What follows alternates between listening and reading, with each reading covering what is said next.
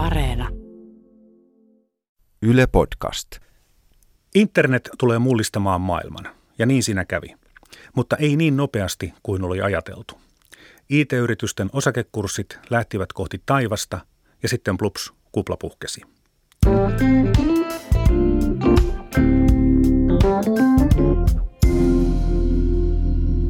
Olen Juha Virtanen. Tämä on tarinoita taloudesta ja taloushistoriasta. Tänään puhun IT-huumasta. Ystäväni kirjoitti tietokoneelleen tekstin ja kertoi, että nyt vastaanottaja voi lukea sen omalta tietokoneeltaan ihan mistä tahansa päin maailmaa. Ei postimerkkiä, ei kirjekuorta, todella omituista. Vuotta en valitettavasti muista, mutta tämä tapahtui Yhdysvalloissa ja melko pian se oli sitten arkipäivää Suomessakin. Olihan näitä sähköisiä tietoverkkoja nyt ollut aiemminkin. Ensimmäinen sähköpostihan lähetettiin Yhdysvalloissa jo 70-luvun alussa ja internetin kehitys alkoi jo sitä ennen. Ja henkilökohtaisia tietokoneitakin alkoi olla jo 80-luvulla, mutta kohtuuhintaista nettiyhteyttä ei vielä ollut. Se tuli sitten 90-luvulla ja sitten mentiin lujaa. Uusia yrityksiä syntyi. Niiden osakkeita jonotettiin. Kurssit nousivat pilviin. Listautumisanneissa parin vuoden aikana arvo jopa yli kymmenkertaistui, ja kun tultiin alas, arvosta oli jäljellä pahimmillaan joku 5 prosenttia. Kaikki, mikä liittyi uuteen teknologiaan, oli kovaa. Sekin nähtiin, että kun sanomalehtiyhtiö kertoi menemänsä sinne mystiseen internettiin, niin kurssi nousi melkein kolmasosalla. Nuoret kolmekymppiset ja sitäkin nuoremmat miehet ja naiset, pääosin miehet, jotka osasivat tehdä tietokoneilla muutakin kuin pelata, olivat äkkirikastuneita. Joskus riitti hyvä tarina, hyvä liiketoimintasuunnitelma. Rahaa tuli sijoittajilta, elämä oli makea ja kuplivaa, vaikka se itse business olisi ollut koko ajan tappiollista. Ja totta kai kateuskin kukoisti 26-vuotias nuorukainen osti yli 400 000 euron italialaisen urheiluauton, siis pikkurahalla. Omaisuudestaan meni tähän autoon vain murtoosa. Minäkin jyrkästi paheksuin sitä, kuinka tyylitöntä on ostaa keltainen urheiluauto.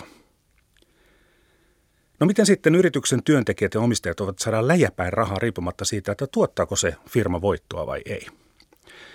Ja vastaushan on ahneus.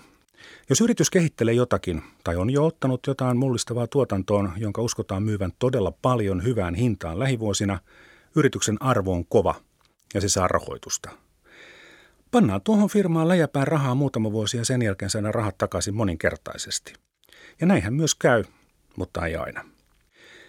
Ja näinhän tämä mekanismi toimii nytkin.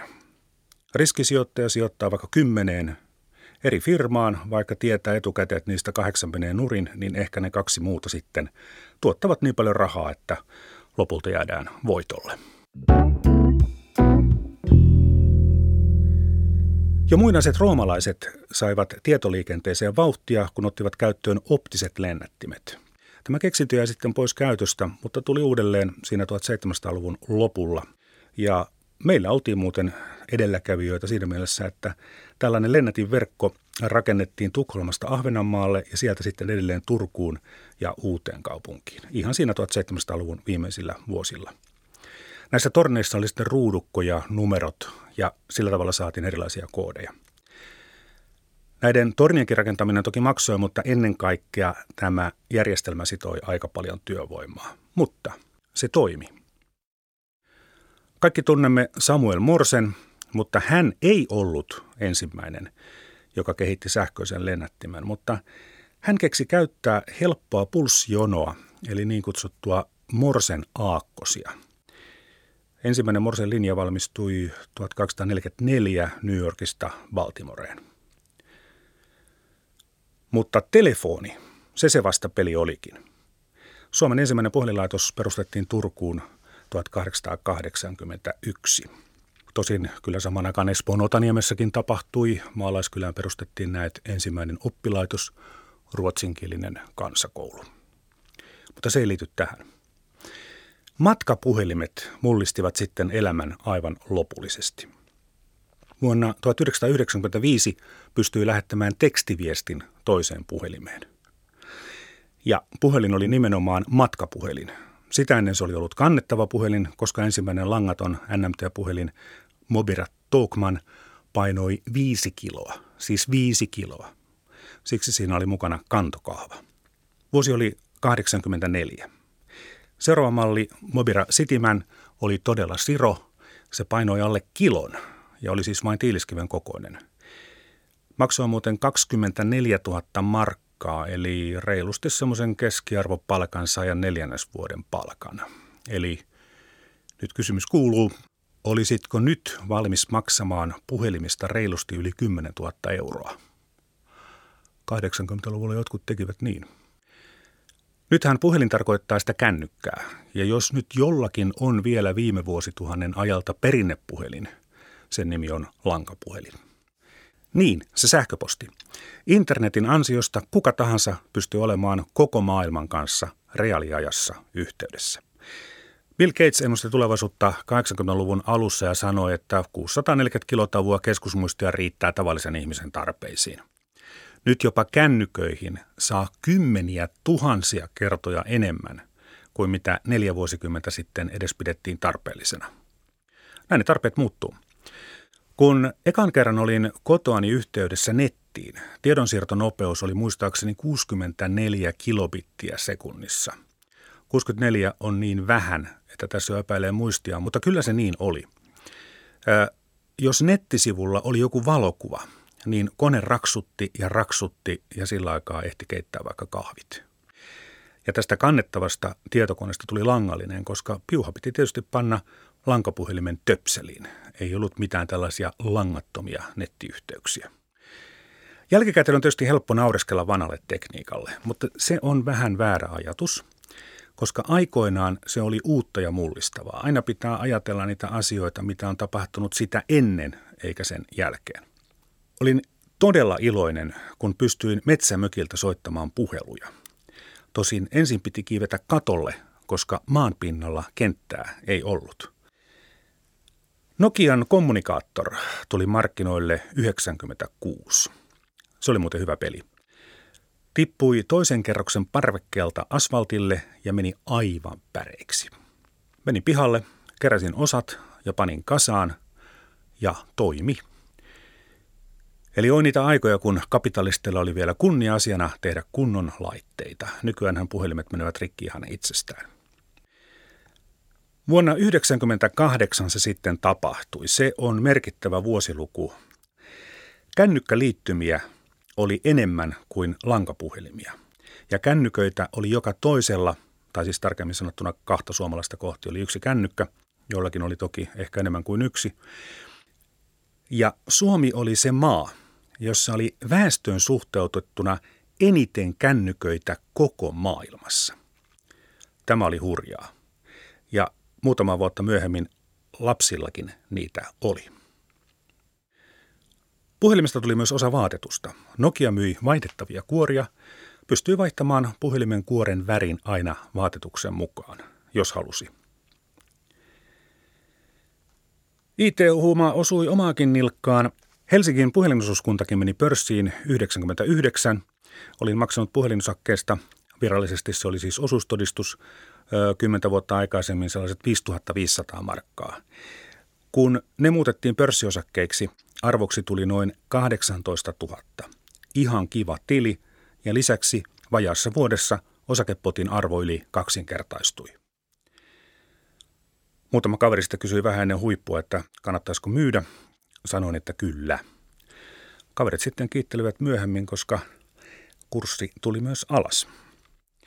Itse jouduin tyytymään huonompaan tuottoon, koska meillä kakluunin hormi oli käyttökelvoton ja sen korjaus maksoi muuten ihan sattumalta saman verran kuin puhelinosakkeesta saadut rahat. No sitä voi aina lohdutella itseään, että finanssipääoma muuttui reaalipääomaksi, mutta makkaranpaisto tuli kyllä kalliiksi. Tässä IT-huomassa ei aina ilmaisiakaan neuvoja arvostettu, kun Sonera oli noussut jo melkein kymmenkertaiseksi – kehotin ystäväni myymään. Ystävä myi, mutta vain osan. Ja sitten kun kurssi jatkoi nousuaan, sain kuulla, paljonko hän oli menettänyt rahaa, kun oli kuunnellut huonoja neuvoja. sitten kun Soneran kurssi romahti oikein kunnolla, kävin kysymässä, että paljonko nyt hävisit. Tästä aiheesta ei sitten koskaan enää puhuttu yhtään mitään ja hyvä niin. Opin sitä itsekin. En anna enää mitään sijoitusvinkkejä, toki yleisellä tasolla neuvon. Yksi merkittävimmistä IT-yrityksistä oli Vapit, siis VAP IT. Sen toimitusjohtajana toimi Markku Valtonen, varsinainen ideamylläri. Valtonen ja hänen ryhmänsä olivat ensimmäistä joukossa Suomessa kehittämässä internettiä hyödyntävää liiketoimintaa. Esimerkiksi, että netissä voi olla kauppa. Asiakas voi klikkailla ostoskorinsa tuotteita, maksaa ja saada tuotteet postitse. Kuulostaako tutulta? Ei muuten ollut 90-luvulla. Ja vielä mullistavampaa oli se, että netin pystyy tuomaan puhelimeen. Puhuttiin tekstiviestipalvelupaketeista. Kännykällä pystyy hakemaan tiedon, jonka sai sitten puhelimeen tekstiviestinä. Sellainenhan tuntuu nykyihmisestä todella huvittavalta, mutta se oli kyllä suuri edistysaskel. Mutta kaiken tämän upean, toteutuneen tulevaisuuden kruunasi VAP. Puhelin voitiin liittää internettiin. Wow! Mitä kaikkea bisnestä VAPilla voisikaan tehdä? Ja kyllä ruvettiin tekemään. Osa oli bisnestä ja osa rahaa vienyttä kokeilua. Nyt kännykällä voi katsoa, missä risteyksessä se bussi on tulossa. 90-luvulla oli kova juttu, jossa sai puhelimeensa tekstarina sen bussiaikataulun. Vapit teki yhteistyötä muun muassa Nokian kanssa ja 99 alussa maailmanlaajuisessa GSM-konferenssissa Nokia ja Vapit esittelivät toimivan Nokia 7110 Vapselain puhelimen. Siinä oli myös VAP-sisältöä. Muilla oli vain esitteitä, ei toimivia laitteita. Mapit kasvoi. Yli 20 henkilöä töissä ja kova tahto kasvaa. Lainussuunnitelmassa väkeä oli yli 100. Toimitusjohtaja Valtonen, joka tunnettiin ja tunnetaan ehkä paremmin taiteilijan nimellään Mato Valtonen, siirtyi kokoaikaiseksi markkinoijaksi. Lehdistötiedotteissa oli uuden toimitusjohtajan perässä tietysti suluissa koulutus, KTM. Koska Matovaltosella ei ollut yhtä hienoa koulutusta, hänen nimensä perään pantiin sulkuihin R et R. Se tarkoitti rock'n'rollia. Kun Vapit sai pääomasijoittajan omistajakseen, yrityksen arvo oli siinä 180 miljoonaa markkaa. Yrityksen arvo oli kasvanut puoli miljoonaa per päivä. Ja tämä IT-huuma muutti myös työelämää. Vaikka tietotekniikka nyt muuten oli ihan vanha juttu, niin enää ei toimittu kartongista tehdyillä reikäkorteilla. Koodaaminen oli nuorten puuhaa. Työpaikoilla kului virvotus- ja energiajuomia, pizzalaatikoita oli siellä sun täällä. Ja töitä tehtiin, kun oli hyvä fiilis, vaikka keskellä yötä. Omistajien oli syytä pitää nämä nuoret tyytyväisinä, koska kysyntä oli kovaa. IT-työmarkkinoilla silloin työntekijä valitsi työnantajan, eikä päinvastoin. Tästä osaavasta työvoimasta oli niin kova pula, että Vapitissakin yritettiin keksiä kaikenlaista, ja yksi sellainen keksintö oli panna työpaikkailmoitus aikakauslehteen, jonka nimi on Aku Ankka. Reuters teki siitä jutun ja Jaho julkaisi sen etusivullaan. Suomalaiset lehdet kirjoittivat siitä, näkyvyyttä tuli ja kai joku oli saanut sen tiedon myös Akuankasta. Papit meni sitten lopulta komeasti konkurssiin. Miksi? Siinä oli paljon pieniä ja pari isoa asiaa. Aiheesta on Valtonen kirjoittanut kirjan No, sano naakka, kun nokka katkes. Yksi syy voi olla se, että tämä into koko vappia kohtaan laantui, kun suuri yleisö sai sitten ensimmäiset puhelimensa. Tiedon haku oli nimittäin hidasta. Yksi vapsivu oli maksimissaan puolitoista kilotavua. Se on vähän. Tai se on, se on vielä vähemmän kuin vähän. Se oli tosi vähän. Minulla on tallessa vielä Ericssonin vappipuhelin. Sen näyttö on noin viidesosa nykypuhelimen näytöstä. Siis näyttö oli pienempi kuin pieni tulitikkuaski. Alalle oli tyypillistä, että ne suuret tulevaisuuden unelmat ja arviot eivät pitäneet paikkaansa niin nopeasti kuin oli ajateltu. Mobiili-internet, kaikki ne palveluineen, kyllä toteutui, mutta helppokäyttöisenä ja nopeana paljon paljon myöhemmin. Niin myöhään, että monelta yritykseltä loppuivat rahat. Tätä vappia ei muuten enää ole. Se on sarjassamme hyvä keksintö, kuten oli aikoinaan puhelimen hakulaitekin, mutta hyväkin keksintö muuttuu arvottomaksi, kun keksitään joku vielä parempi. Niin kävi muuten samaan aikaan erään suomalaisen puhelinvalmistajan taskutelkkarille. Sillä pystyy kyllä muistaakseni soittamaankin, eli se oli puhelin. Sain sellaisen firmalta testikäyttöön. TV-ohjelma tuli digitaalisen broadcastin kautta, ei siis kännykkäverkon. Ja hauskinta oli oikeastaan se, että ensimmäinen TV-ohjelma, jota sen kautta katseltiin, oli mustavalkoinen Pekka ja Pätkä lumimiehinä. Voista lapsen riemua, kun hän toteaa, että Iskä, nyt voi katsoa telkkaria vessassa. Hyvä keksintö, mutta se ei pärjännyt. Voiton veivät sitten kännykät ja kännykkäverkot. Samoin kävi lapsiperheiden suosimille minikokoisille DVD-soittimille. Sellainen takapenkille ja tulihan rauhallista. Nyt tämä sama hoituu kännykällä. Sekin teknologia edistyi melko hitaasti. Muistan, että kun Helsingistä lähti kohti pohjoista, Järvenpäähän saakka pystyy katsomaan videoita kännykästä, sitten verkko loppui. Mutta ei lopu enää. Suoran TV-lähetyksen katsominen kännykästä oli todella jotakin aivan mahtavaa. Ensimmäinen kokemukseni oli auton takapenkillä, kun lähdimme juniorijalkapalloturnauksesta kotia kohti ja katsoin futismatsia. En valitettavasti muista vuotta, enkä sitä toista joukkuetta, mutta sen muistan, että Real Madrid siinä pelasi.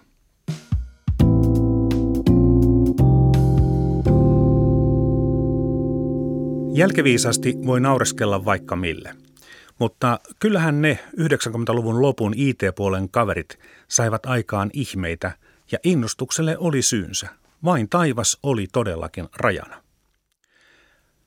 Internet tulee mullistamaan bisneksen. Oikein, näin kävi. Kun internet tuodaan kännykkään, mullistus on entistä suurempi. Taas oikein, näin kävi. Kolmas arvaus. Kaikki tapahtuu todella nopeasti ja myyntikäyrät sojottavat jyrkästi ylöspäin. Se oli väärin. Kehitys oli hidasta. Eräs amerikkalainen nuori mies keksi omasta mielestään loistavan bisnesidean. Myydään kirjoja internetissä. Vuosi oli 1994, jolloin kirjat ostettiin kirjakaupasta. Eikä niitä nettiliittymiäkään juuri kellään ollut. Aivan järjetön idea.